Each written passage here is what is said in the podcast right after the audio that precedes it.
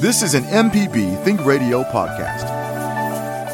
Hi, I'm Jason Klein from Fix It 101. If you ever thought about changing the doorknob or fixing a leaky faucet, some jobs just aren't that difficult, and yes, you can do it. If you want to find out how to do those things, listen to Fix It 101, podcast everywhere. From MPB Think Radio, this is Creature Comforts, the show all about your animals and the animals around you. Kevin Farrell here with Dr. Troy Majure, veterinarian at the Animal Medical Center in Jackson and Libby Hartfield, retired director of the Mississippi Museum of Natural Science. On today's show, we'll welcome John Tupy from the U.S. Fish and Wildlife Service to help us dive into the world of gopher frogs, a unique and fascinating species found right here in Mississippi. These small amphibians, known for the distinctive call that sounds like a deep snore, are native to the longleaf pine forests and flatwoods of the southern U.S. Today, we'll talk about these frogs and others found around Mississippi. Dr. Majure's on the line ready for pet questions, and Libby always likes to hear your recent encounters with nature. You can email animals at mpbonline.org. And if you miss Creature Comforts Thursday mornings, it repeats every Saturday morning at 6. So, good morning, Libby. Always like to start out with you by hearing uh, what uh, you've been seeing in your yard lately. And as we were chatting before we came on the air, seems like you're getting a lot of uh, hummingbird sightings from folks you know. Yes, hummingbirds, and you know, I think I mentioned last week that I I haven't seen parulas or prothonotaries or hummingbirds yet, and so I had listeners get in touch about all of those, and it's it's been kind of fun to listen, people on the coast, of course, were already saying, "Yeah, they're here, they're here," and so um, all the three species that I've been waiting for, I kind of tracked moving my way. And uh, the uh, Judy and Richard uh, texted this morning that they had a hummingbird yesterday, and they're a little bit north of me, so I've got to hopefully. And um, my red buckeye is in full bloom right now, all around the house, and it doesn't seem to have been bothered by the um, this hard freeze we got a few days ago. I am already mourning my mulberries because I had just a bumper crop of mulberries on two trees and all set for my Orioles and uh, you know, everything else loves them. The, uh, the tanagers particularly too, and um, I already had cedar waxwings coming into the yard. Like they'll just kind of check the mulberry tree, and they were here during the cold weather too. I had some. They were eating a few berries off of um, some other plants, but it looks like the mulberries are just gone. Mm the leaves and the fruit are, are both falling off. So I hope I don't lose the whole tree. But that that's not going to be good for my bird watching in the spring. But we'll we'll we'll live through it. And it might be that I need to learn to feed them fruit if I don't get my own fruit. Although I've been, you know, talking about that's the thing to do is to grow the tree, right? Mm-hmm. Not try to supplement. But um, I've been thwarted a little bit with that this year. But I did hear, and Merlin caught it for me. I've gotten kind of in a habit of um, sitting on the porch as soon as I wake up and listening. And sometimes I'll play the Merlin recording, and Merlin immediately picked up a Parula song. And so, not what I've seen in the yard, but what I've heard this week has been encouraging. So, I did have a Parula right before that cold weather. I don't know if he kept moving north or not, but they've been at the house. So I'm excited about it. And I'm glad to hear about um, gopher frogs more today. We were talking about kind of my whole career at the museum was paralleling information about the gopher frogs. Hmm. And the, the museum has been involved through the years, I guess, gosh, for the last 40 years, in um, a lot of what's gone on with the gopher frogs. And John's been right there in the middle of it, so I've heard of his discoveries when I haven't gotten to talk to him in person. We got an email from Steve from Hattiesburg with a picture of a frog, and you and our guest John Tupy were looking at it before we came on the air. Did you discern anything uh, that maybe what kind of frog it was? Uh, well, just looking at it, uh, I'd guess that it's a bronze frog, often called a, a green frog, um, with the caveat that I don't know where it's from in Mississippi. Um, so that that's my best guess with the the picture. Um, but yeah, that's a fairly larger frog uh, out of the true frogs, and um, uh, it, it, their call is kind of like a, a banjo twang, uh, if if that makes sense. Mm-hmm. Uh, Dr. Majure joins us from his clinic in Jackson, as he does each week. Uh, Dr. Majure, good morning. It's National Puppy Day. Uh, could you remind us about some things people should think about when they're considering getting a puppy? Well, I always say to do research first and know what you know in, in general what what you're getting. Certainly, there are plenty of puppies at the different shelters, uh, and uh, just kind of judge by what you're able to handle. You don't want to if you're in a small apartment or something like that. You may not want to get a larger dog. They're all varieties, and just do some research and know what you're what kind of what you're getting. Um, one of the first things you need to do whenever you get a puppy is take it to your vet and have him give a physical and just a checkup and see if there are any problems or if there are any parasites. And at six weeks, we usually start our vaccination. So that's important. So choice of food, good quality puppy food is always uh, important. And start the puppy off without getting hooked on people food if you can. So that's some things that you need to do, but always look at eyes, ears, nose, teeth, um, what kind of stool or bowel movement the puppy's having.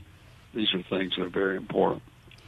Uh, a couple things then. So first of all, too, if you can get some time with the puppy and your family, you want to make sure there's a you know that there's a fit there. But then, uh, excuse me, once somebody gets a puppy, what about training? Would, is it important to kind of jump on various types of training almost from the get go? certainly one of the things that you really are interested in, most people would be obviously, is house training. Um, getting the dog used to uh, going uh, to the bathroom, if you will, wherever you intend for him to. A lot of people use puppy pads or pee pads. Uh, some dogs adapt to that quite well. Uh, and certainly uh, being consistent if you can.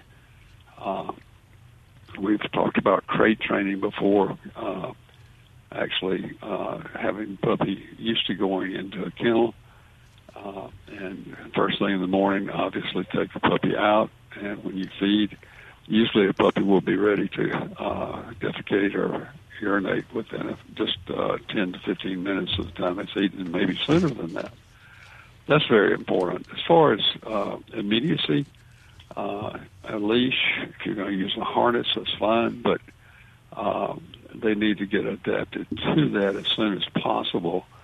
Um, and puppies, uh, if they're treat oriented, they'll learn to sit, stay, um, sort of thing, and then you can go on to more advanced uh, training. And then uh, finally, what about uh, first vet visit? How soon was that, and what are some of the early things that you do when you see a new puppy in your clinic?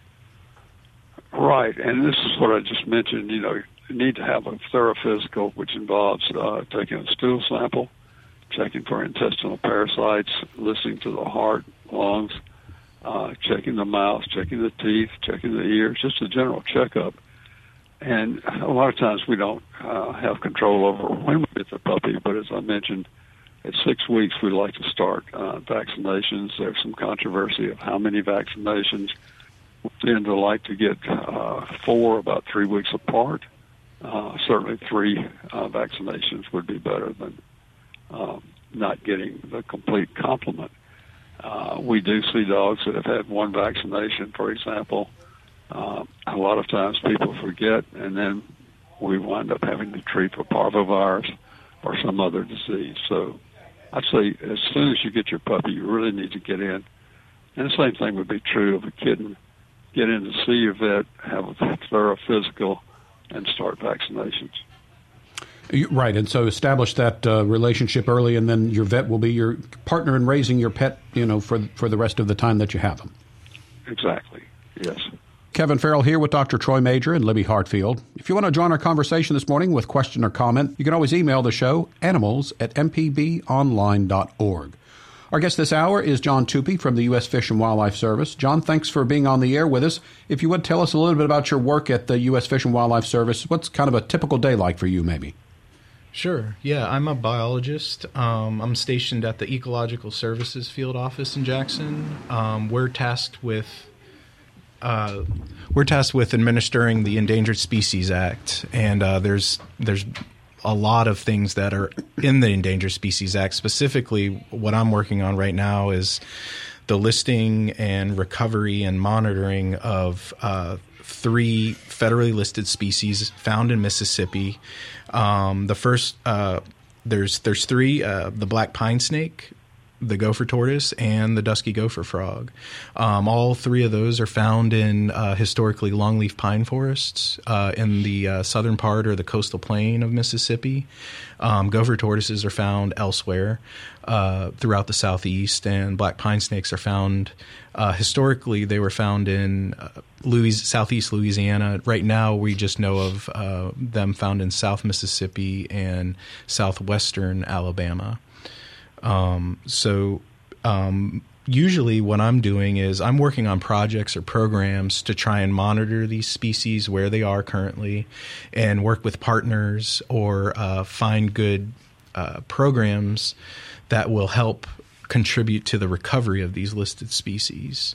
Um, and it's there's really no um, you know one way to do it. Uh, you know you you have to work with your with, with whatever partners. Um, uh, actually have the the species on their properties. A lot of times, these are public lands like the forest, the U.S. Forest Service, uh, national forests, um, uh, state wildlife management areas, uh, and and also conservation properties like held by the the Nature Conservancy. Um, so we're constantly uh, looking for ways to improve the status of these species, increase their uh, their viability and resiliency um, and and we're also always constantly trying to find out more about these species because the, the, they're relatively secretive, uh, hard to find in the field, hard to track, hard to um, discern anything about their life histories or um, ecologies. So um, we partner with researchers at universities um, or, or other folks that that want to investigate uh, specific aspects of these species, and, and we try and use that information to inform management um, or other conservation actions uh, that again will increase that'll help that baseline and, and increase their resilience. Um, so you think what what from your early life and, and background do you think maybe uh, helped you prepare for your career, but also maybe sort of pointed you in the direction of, of being a biologist?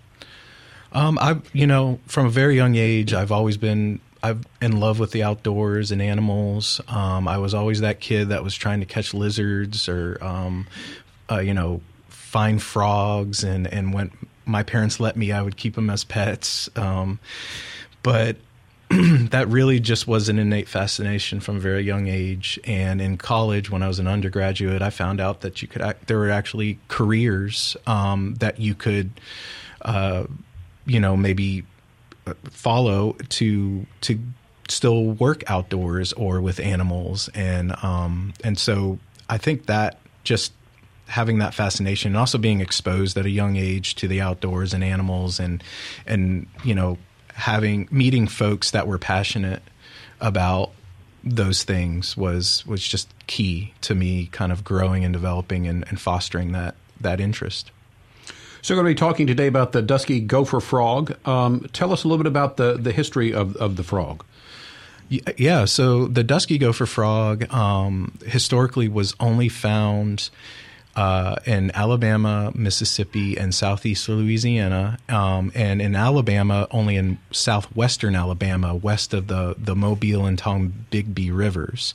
So a pretty narrow range, and they once were thought to be uh, a subspecies of the crawfish frog or even the eastern gopher frog species, which are found um, north and to the east of the dusky gopher frog range, um, respectively. And so um, there was a kind of a lag in information uh, going through, I would say, the 1960s, the 1970s, and even the early 80s, where there they just hadn't been um, found in Miss, South Mississippi for that long. And so, amateur herpetologist, um, specifically Glenn Johnson, uh, started looking in South Mississippi around where he was working in the DeSoto National Forest and found a couple places, heard them calling from these places, which, you know, was several decades. Uh, removed from the last time they were actually observed in Mississippi. And so that prompted some research from some local universities, um, and they started monitoring these frogs in the early 90s and found that they were. Uh, they were only they were constrained to this single pond. They started kind of disappearing from all the local areas that Glenn had been listening from, and they stayed at this one single pond, uh, aptly named Glenn's Pond. And um, the researchers found that their population was declining rapidly. Um, that prompted the U.S. Fish and Wildlife to step in and list the species as endangered in 2001, um, and therefore, you know, further federal actions uh, were were then uh, started. Um, some one of the aspects of the gopher frog that makes them very vulnerable to local extinction is their their breeding areas. They're temporary or ephemeral ponds, and these ponds are dependent on rain and rain only. And so, you know, seasonally, if there's enough rain to fill those ponds and can keep them maintained after the frogs deposit their eggs and allow those tadpoles to grow and develop to metamorphosis, then there can be actual frog recruitment into that population that year. What we were finding at Glenn's Pond was that pond was drying up way too early for those tadpoles to make it to metamorphosis. And so um, a researcher um, stepped in and started extracting some of those eggs and hatching them and releasing them into large cattle tanks, about 500 gallon cattle tanks. And that buffered against the pond drying and allowed some recruitment every year to then occur at those ponds. So they were raised to metamorphosis in those tanks, and then those frogs were released back into those ponds so that in hopes that, you know when those hydro periods were sufficient they could then sustain themselves. What we found unfortunately was there was a 10 year drought and there was no natural recruitment at Glenn's Pond and and so those tanks uh, effectively saved the, that population I want to explain one term that I've explained on here before. It's the strange use that we biologists use of the word recruitment. Oh yeah, they weren't going out finding any more frogs. to, to when a, when a population recruits, it does it the old fashioned way. They have babies. So they had to mate and raise babies, and that's how you bring recruitment to the population. And I don't know why we always do that, but Recruit, biologists yeah. have used that word. It's, it's a strange euphemism that I think is from the Victorian era of biologists. But mm-hmm. when, you, when, anim, when frogs are recruiting, they're finding mates and having babies. That's correct. Yeah, yeah, that's a great point. Yeah. You're listening to Creature Comforts on MPB Think Radio. Today, visiting with John Tupy from the U.S. Fish and Wildlife Service, talking about the dusky gopher frog. But if you have a frog question in general, I think John might be able to help us. Give us a give us a chance. You can always send us an email as well to animals at mpbonline.org. So, John, I think you mentioned that uh, the the dusky gopher frog is hard to find and it's endangered.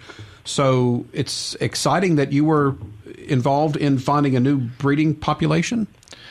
Oh yeah. Um, during my work down there, when I was uh, in charge of monitoring, um, you know, one one of the things, like you said, the the frog is really secretive, very hard to find, um, and and when they're in the ponds, they do call. They make a vocalization that's that's very distinguishable and easy to hear, um, and and is really the best way to determine whether they're present or not, um, unless you have some some established other uh, survey methods. So, one of my responsibilities was to kind of travel around the area of Glenn's Pond where there's some other ponds that the Forest Service had worked on to try and improve and make suitable for gopher frogs. And whenever the frog was uh, the gopher frog was calling at Glenn's, I would I'd travel around to the uh, these other ponds and just listen for a couple minutes to see just by chance maybe they found these ponds on their own and uh, one night they happened to be at, at just so happened to be at one of these ponds. One of them was called Pony Ranch Pond. It was about 1.2 kilometers southeast of Glenn's. And so that's what happened. Those frogs from Glenn's Pond found that pond on its own, decided it looked pretty good. They thought it, you know, was a good site for breeding, and they started calling. And you know, I couldn't tell you how excited I was just to hear that initially. I was jumping up and down. I made recordings on my phone. I sent them to everybody I could find, and and just, I mean, it was it was a big moment you know, to know that these frogs weren't just at one pond anymore, even if it was just nearby. And it was also a good, a great um, testament to the work the Forest Service had done. You know, they took our suggestions and the findings that we uh, extracted from our research, and they applied it to that pond and, and the work that they did, and and it came out just right you know the frogs i mean we had plans to maybe move frogs there in the future but they beat us to it. You know they mm-hmm. they found that that pond on their own and and they were just as excited as we were. So uh, you mentioned vocalizing and i believe we have some sounds to play. Uh, yeah. let's uh, go ahead and play this first one.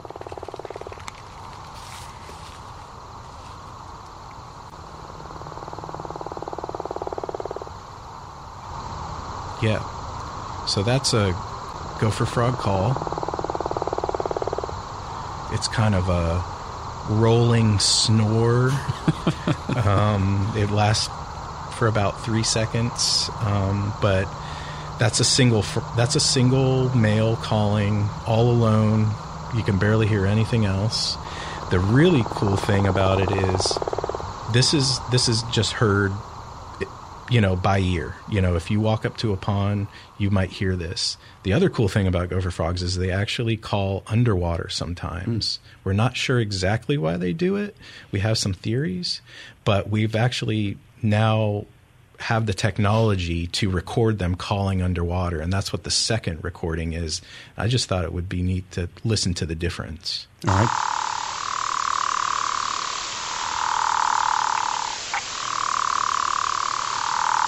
So that's two gopher frogs calling underwater simultaneously. One's going first, and then there's a second one right there. You can also hear that's a leopard frog. he snuck in there somehow. yeah. So oftentimes they do call together or compete to call in the same pond at the same time and leopard frogs also will call underwater. And so you can kind of hear the differences there. Um, sometimes you can walk up to a pond and not hear anything aerially, but underneath the water, they're doing that. And I think that's pretty neat. And so that that's just them isolated somewhat. Um, th- the next recording will be kind of more of a typical environment scenario where they're calling and competing with other species of frogs at the same time. All right, we're going to hold that till after the break. But the, my quick observation was the one underwater, the the tempo seemed much quicker. Yeah, is that due to being underwater? Maybe just a different condition, a different thing that they're communicating. Um, a lot of times, their tempo and even their tone will be dictated by the temperature of the water or the temperature of the air. Um, when it's warmer, they tend to call a little quicker and higher pitched. When it's colder, they call a little slower and a little lower. Um, but it always kind of has that same trill pattern or that snore pattern for the same amount of relatively the same amount of time. It's it's very rhythmic, that's for sure. So yeah. you're listening to Creature Comforts on MPB Think Radio. Kevin Farrell here with Dr. Troy Majure, veterinarian at the Animal Medical Center in Jackson, Libby Hartfield, retired director of the Mississippi Museum of Natural Science, and our guest for the hour is John Tupy from the U.S. Fish and Wildlife Service. If you missed any of today's show, you can always subscribe to the podcast using your preferred podcasting app or download the MPB Public Media app for your smartphone. Then you get to listen to all the local MPB Think Radio programs on your schedule. As uh, we mentioned, we've got a caller on the line, so we say good morning to Cynthia. Cynthia, you're on the air with us. Go ahead. Yes, sir. Good morning. I've just got to know if it's true that when a frog pees on you, you get warts. that I get that question a lot and um, I I'm happy to say that you actually will not get warts if a frog pees on you or a toad.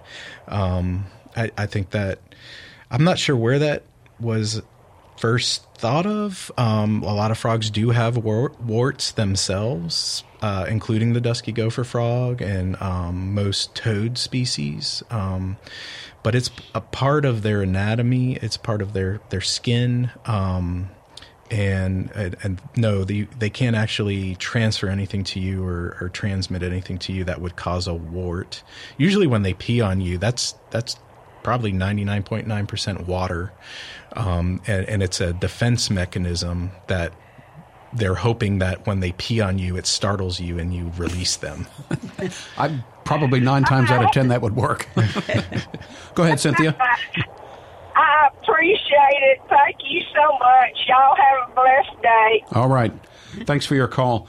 Uh, so we were go, playing a little bit of the uh, the calls of the the dusky gopher frog, and do we understand what the different things that they are trying to communicate to each other are?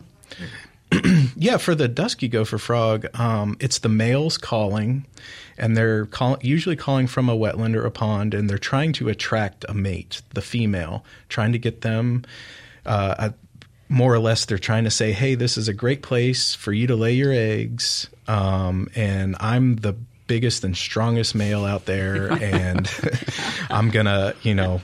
and and that's what they're trying to telegraph to those females. Um, there are other frog species that are have more complex vocalizations and different types for different situations, like tree frogs that'll uh, have a vocalization for territory, uh, territorial disputes, or, or trying to uh, fight off others. Uh, southern toads uh, will sometimes do that too, or they'll literally, you know, be calling in each other's faces, uh, trying to fight over a log or, or, another spot in the in a pond or a wetland that that they think is is prime.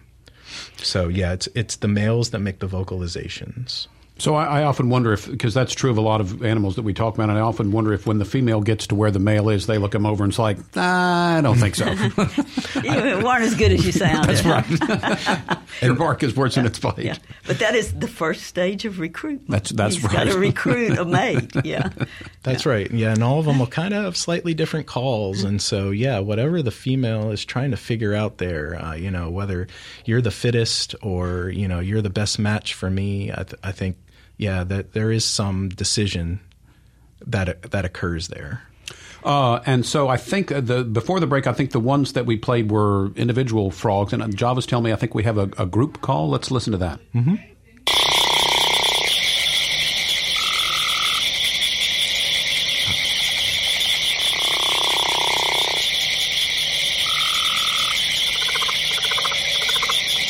We, we, we've got a lot going on in this one. Mm-hmm. Yeah. So this this is somewhat of a I'd say a, a late late winter, early spring time where you can hear the gopher frog calling in there, but you can also hear gray tree Cope's gray tree frog, um, which is typically a winter breeder. You can hear um, the leopard frog, the the kind of the rough, rash kind of chuckling. Um, you can also hear cricket frogs in there, which kind of call year round, but they're classified as a summer breeder.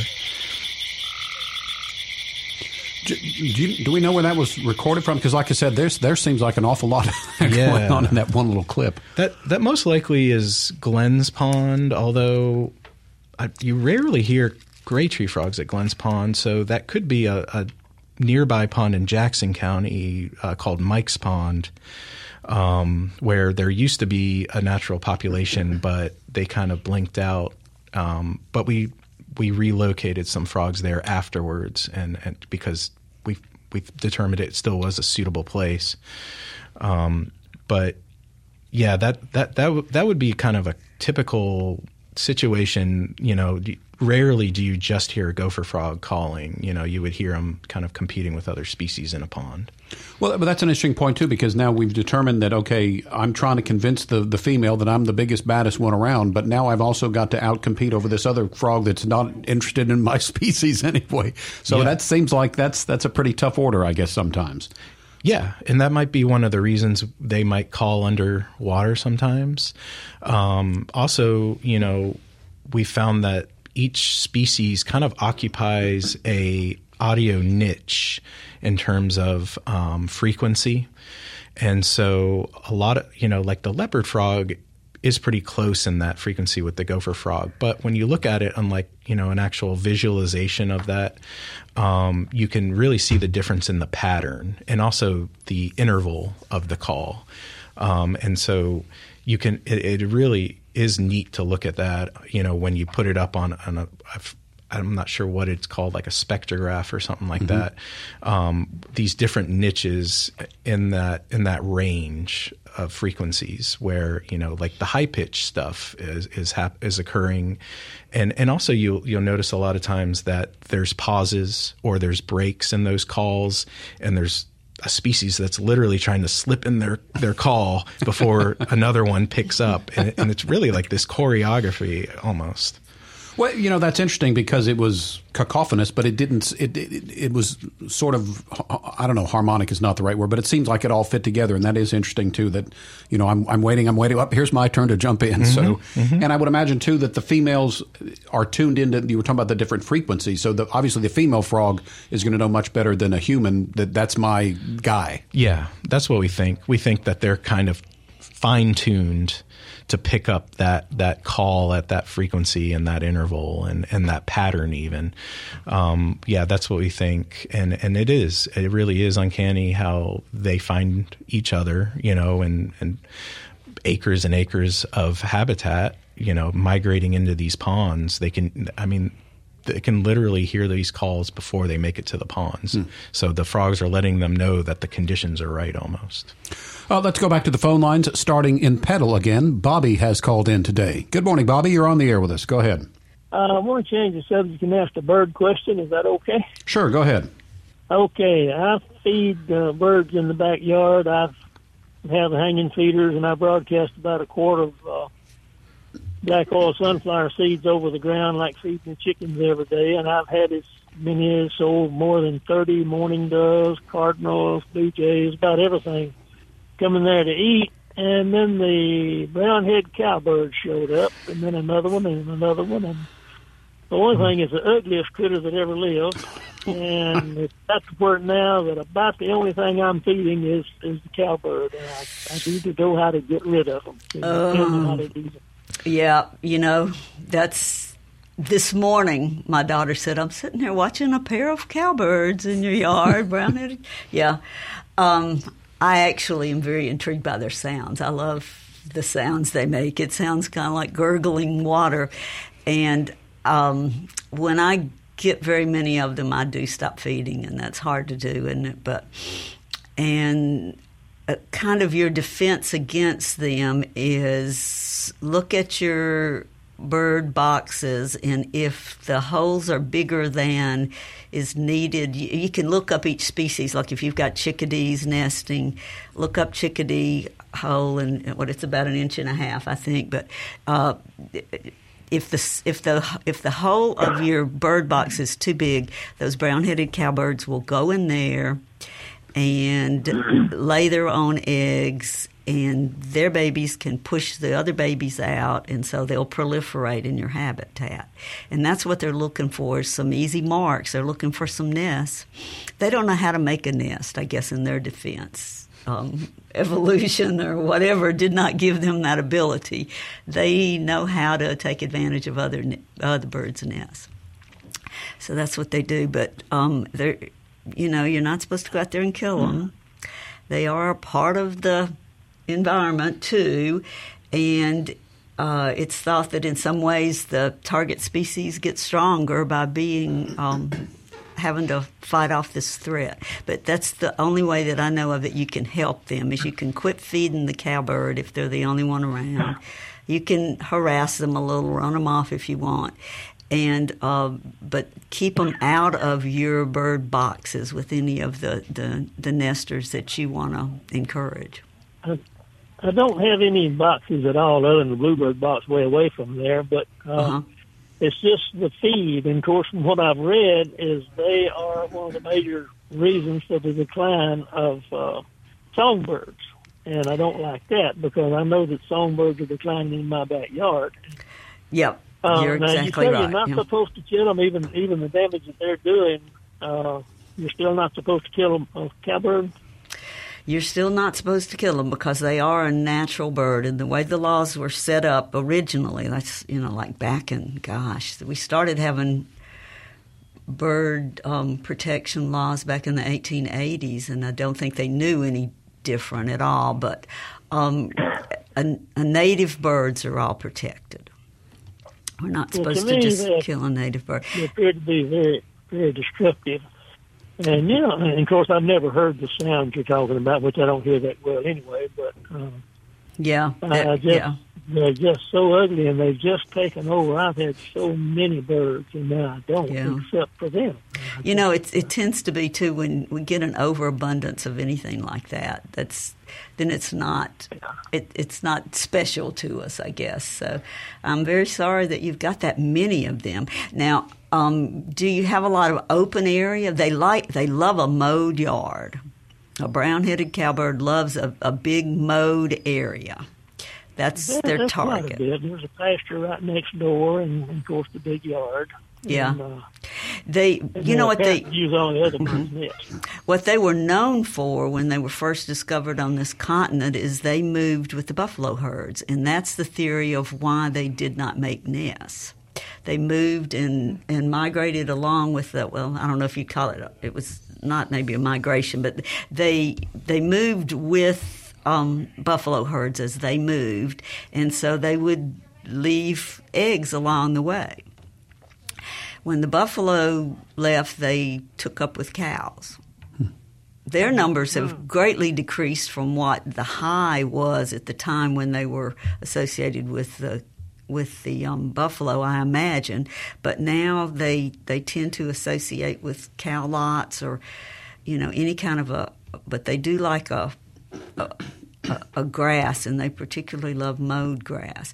My husband tries to leave most of our kind of pasture-ish looking land unmowed or as unmowed as much as possible because he feels like that cuts down on the number of, of cowbirds. But that's where they like to feed is on those grass seeds. But obviously they're they've learned to to like your um, black oil sunflower seeds. I'm sorry. And you might do some more reading online. There, you know, I'm not saying I know everything about it. All right, uh, Bobby, thanks for your call. And in, in defense of the brown-headed cowbird, I pulled it up on my phone, and I like the little brown head. And this one is kind of a bright blue, so I don't know. They're not that bad looking to me, I guess. I don't know. Uh, but like I say, the the brown head is certainly very distinctive. This is Creature Comforts on MPB Think Radio. Kevin Farrell here with Dr. Troy Majure and Libby Hartfield. Our guest today is John Tupy from the U.S. Fish and Wildlife Service. You can send an email to animals at mpbonline.org. Rachel is on the line from Eupora and up next. Go ahead, Rachel. You're on the air with us. Good morning. So, uh, John, you said that the uh, gopher frog has warts. Uh, are they actually warts, or is this the texture of their skin? Yeah, I, I think it's mainly just a description, um, but basically what they are raised bumps, um, and they can be in circular or oval patterns, um, and there's you know often oftentimes they're associated with uh, secretions that are that come out of the skin, which is kind of like a, a toxic type uh, chemical, and and that's a defensive mechanism. Um, you know, it, it tastes bad to predators. It's sticky, um, and again, it's you know if something picks it up or uh, captures it in its mouth, they'll secrete that toxin, and um, it in hopes that the the predator will release them. Um, but yes, uh, in, in you know field guides and, and books, uh, the the bumps, the elevated raised bumps on, on the backs and skins of uh, frogs are, are described as warts. Um, but I don't think you know it's the same thing that, that humans get. All right, uh, Rachel, thanks for your call this morning. This is Creature Comforts on MPB Think Radio, visiting today with John Tupy from the U.S. Fish and Wildlife Service. Uh, so, John, you said that they're endangered. Tell us about maybe some of the biggest threat to gopher frogs in Mississippi, and then what uh, what you can do to uh, try to protect them.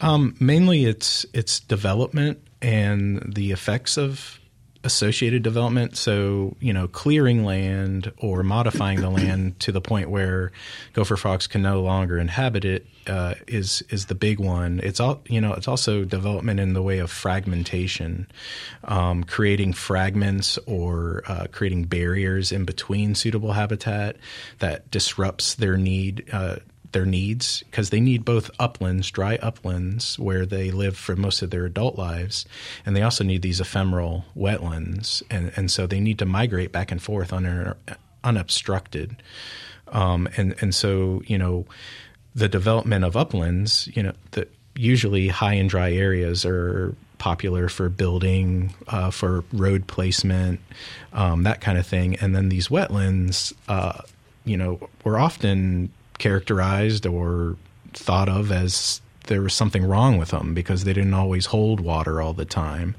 And so a lot of times, you know, uh, farmers or developers would deepen the ponds and create make them permanent, which attracts fish and other aquatic predators, and and that importance to the gopher frog, you know, that's their their whole life strategy or breeding strategy is to lay their eggs and allow their tadpoles to grow and develop in these fishless or less predator dense ponds. Um, so you know they try and get there and lay their eggs as quickly as these ponds fill up, and and you know that that usually is devoid of of predators. And and so when you deepen or make these ponds permanent, you're kind of creating a situation where they can't their their lar- their tadpoles can't metamorphose and grow successfully and, and survive. So, you know, development and, and fragmentation are the big ones. Fragmentation also makes it harder to prescribe fire or allow fire to burn naturally, which was a natural component of the longleaf pine ecosystem. Lightning strikes historically would ignite fires, and those fires would burn and clean up the the hardwoods and the shrubs, and also um, stimulate herbaceous vegetation growth in the understory. And that was important for burrow creators in the uplands, like gopher tortoises, uh, ma- small mammals like mice and, and gophers. And uh, they created these underground tunnels and structures which the gopher frog would use. Um, they can't dig themselves, the frog per se, but they can repurpose, uh, you know, uh, find a, an off channel in a gopher tortoise burrow that they can hide in, or use a mammal burrow or tunnel that the mammal isn't using anymore. And they're very, very closely, especially in Mississippi, associated with pine stumps, uh, pine stumps that either rot out naturally or burn. All those chambers, underground chambers that are left behind, are the perfect size for gopher frogs to use. And that's what we see them use almost exclusively at Glens Pond. Um, and, you know, the sister species in the eastern southeastern U.S., uh, they're more closely tied to gopher tortoises. We think the dusky probably used them more frequently in the past, but because of the subsequent declines of the gopher tortoise in Mississippi, um, you know, they're less associated. They can't use those gopher tortoise burrows as much because they're just more rare on the landscape. Um, so we talk about how interconnected the ecosystem is on the show a lot. If you would just spend a, a couple of minutes about, you know, the frogs spot in that whole thing in, in the ecosystem.